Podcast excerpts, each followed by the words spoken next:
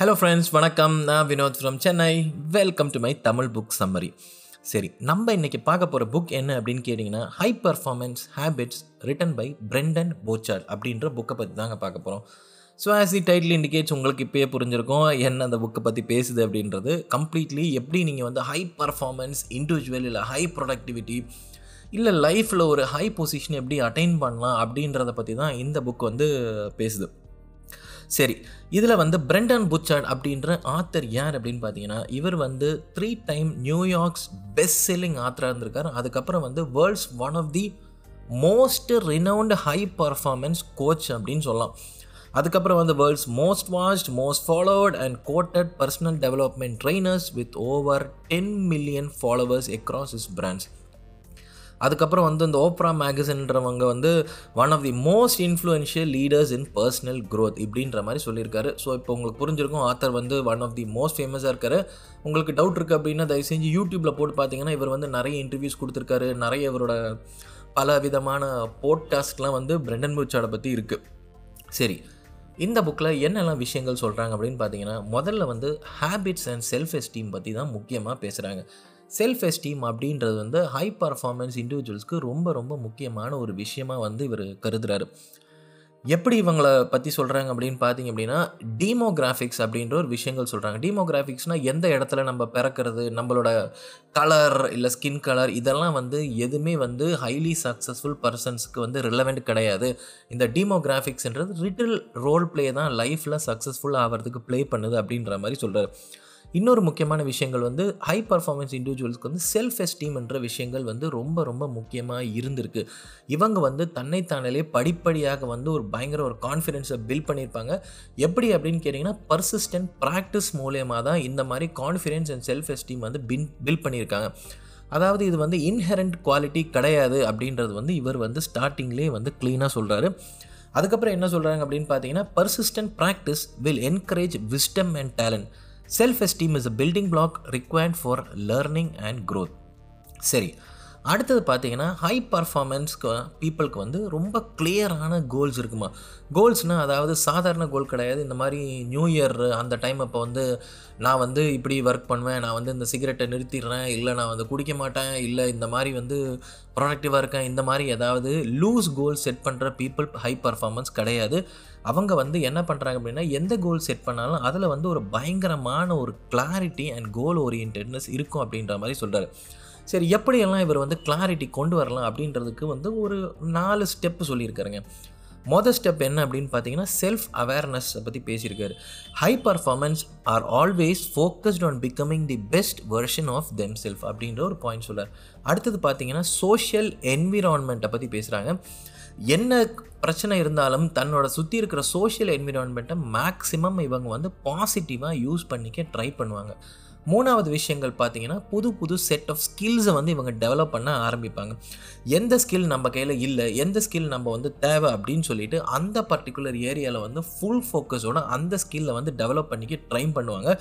அதே மாதிரி வந்து they just allocate their spare time for training themselves அப்படின்றத சொல்கிறார் அடுத்தது பார்த்தீங்க அப்படின்னா வந்து ப்ரொவைட் அ சர்வீஸ் அப்படின்ற ஒரு மென்டாலிட்டி சொல்கிறார் நமக்கு என்ன கிடைக்குதோ நம்ம வந்து இந்த கம்யூனிட்டிக்கு வந்து திரும்ப கொடுக்கணும் அப்படின்ற ஒரு விஷயத்தில் வந்து ரொம்ப ரொம்ப ஃபோக்கஸ்டாக இருப்பாங்க அப்படின்ற மாதிரி சொல்கிறாங்க அதுக்கப்புறம் வந்து என்ன பார்த்தீங்கன்னா இந்த மாதிரி ஒரு சர்வீஸை வந்து அவங்க கொடுக்குறனால வந்து ரொம்ப மோட்டிவேட்டடாகவும் இருப்பாங்க அப்படின்ற மாதிரி சொல்கிறாரு அதே மாதிரி வந்து கிளாரிட்டியை வந்து எஸ்டப்ளிஷ் பண்ணணும் அப்படின்னா நமக்குள்ள சில கேள்விகள் வந்து கேட்டால் மட்டும்தான் வந்து ஹை பர்ஃபார்மர் ஆக முடியும் அப்படின்ற மாதிரி சொல்கிறாரு என்னென்ன கேள்விகள் பார்த்தீங்க அப்படின்னா நான் யார்? ஹூ ஆம் ஐ அப்படின்ற ஒரு விஷயங்கள் சொல்கிறாரு அதுக்கப்புறம் பார்த்தீங்கன்னா what are my strength and weakness அப்படின்றத எழுதிக்க சொல்கிறாரு what do I value in life the most What are my future aspirations?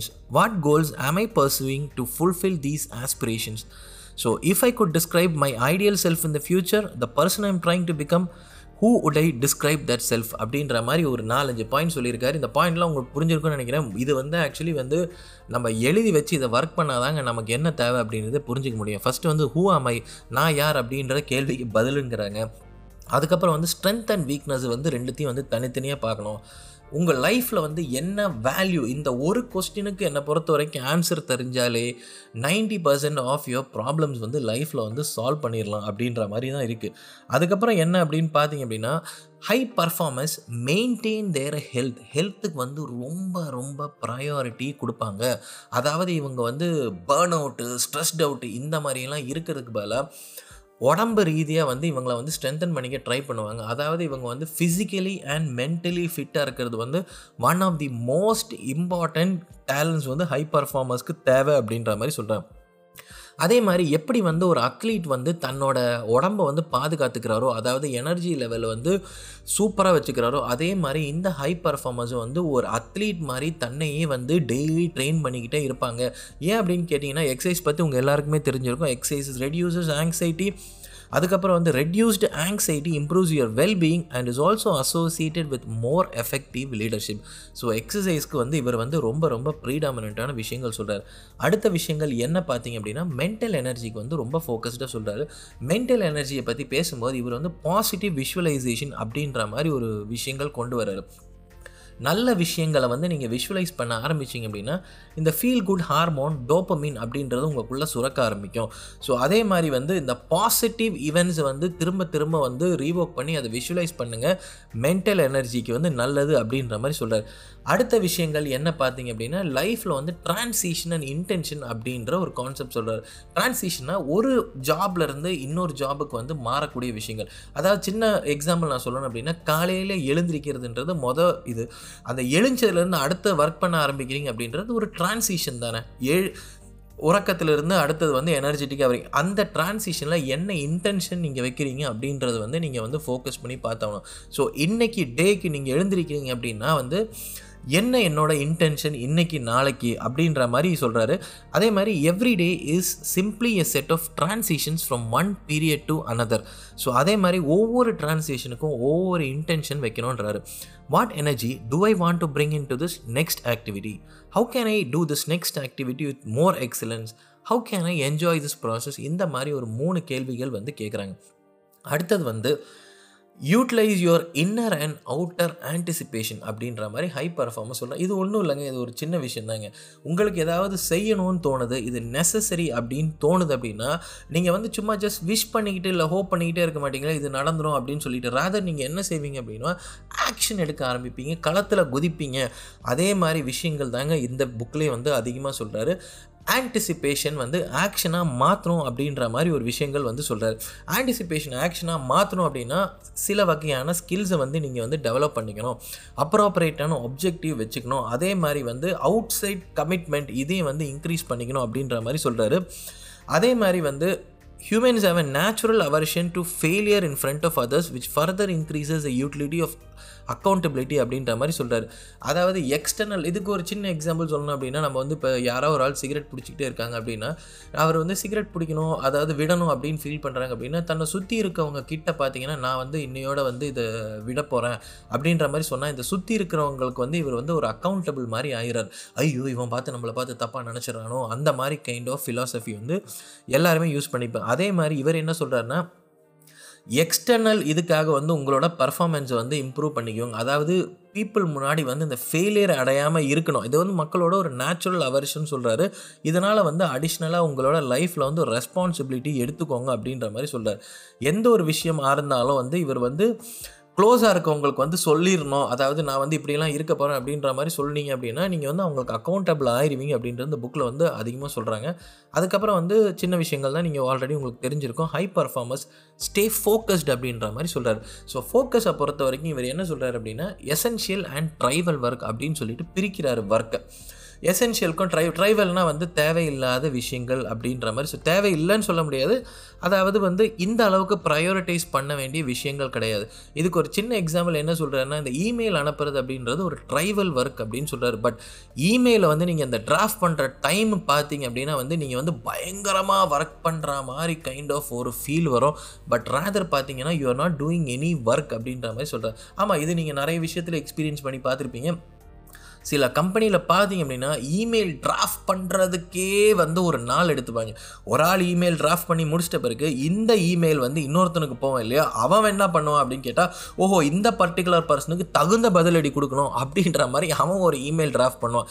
Rather நீங்கள் எதெல்லாம் பார்த்தீங்க அப்படின்னு கேட்டிங்க அப்படின்னா இது எப்படி போய் நிற்கிது அப்படின்னா இமெயில்ன்றது அந்த அளவுக்கு ஒரு எசென்ஷியலான விஷயங்கள் இல்லை அப்படின்ற மாதிரி சொல்லிடுறாரு.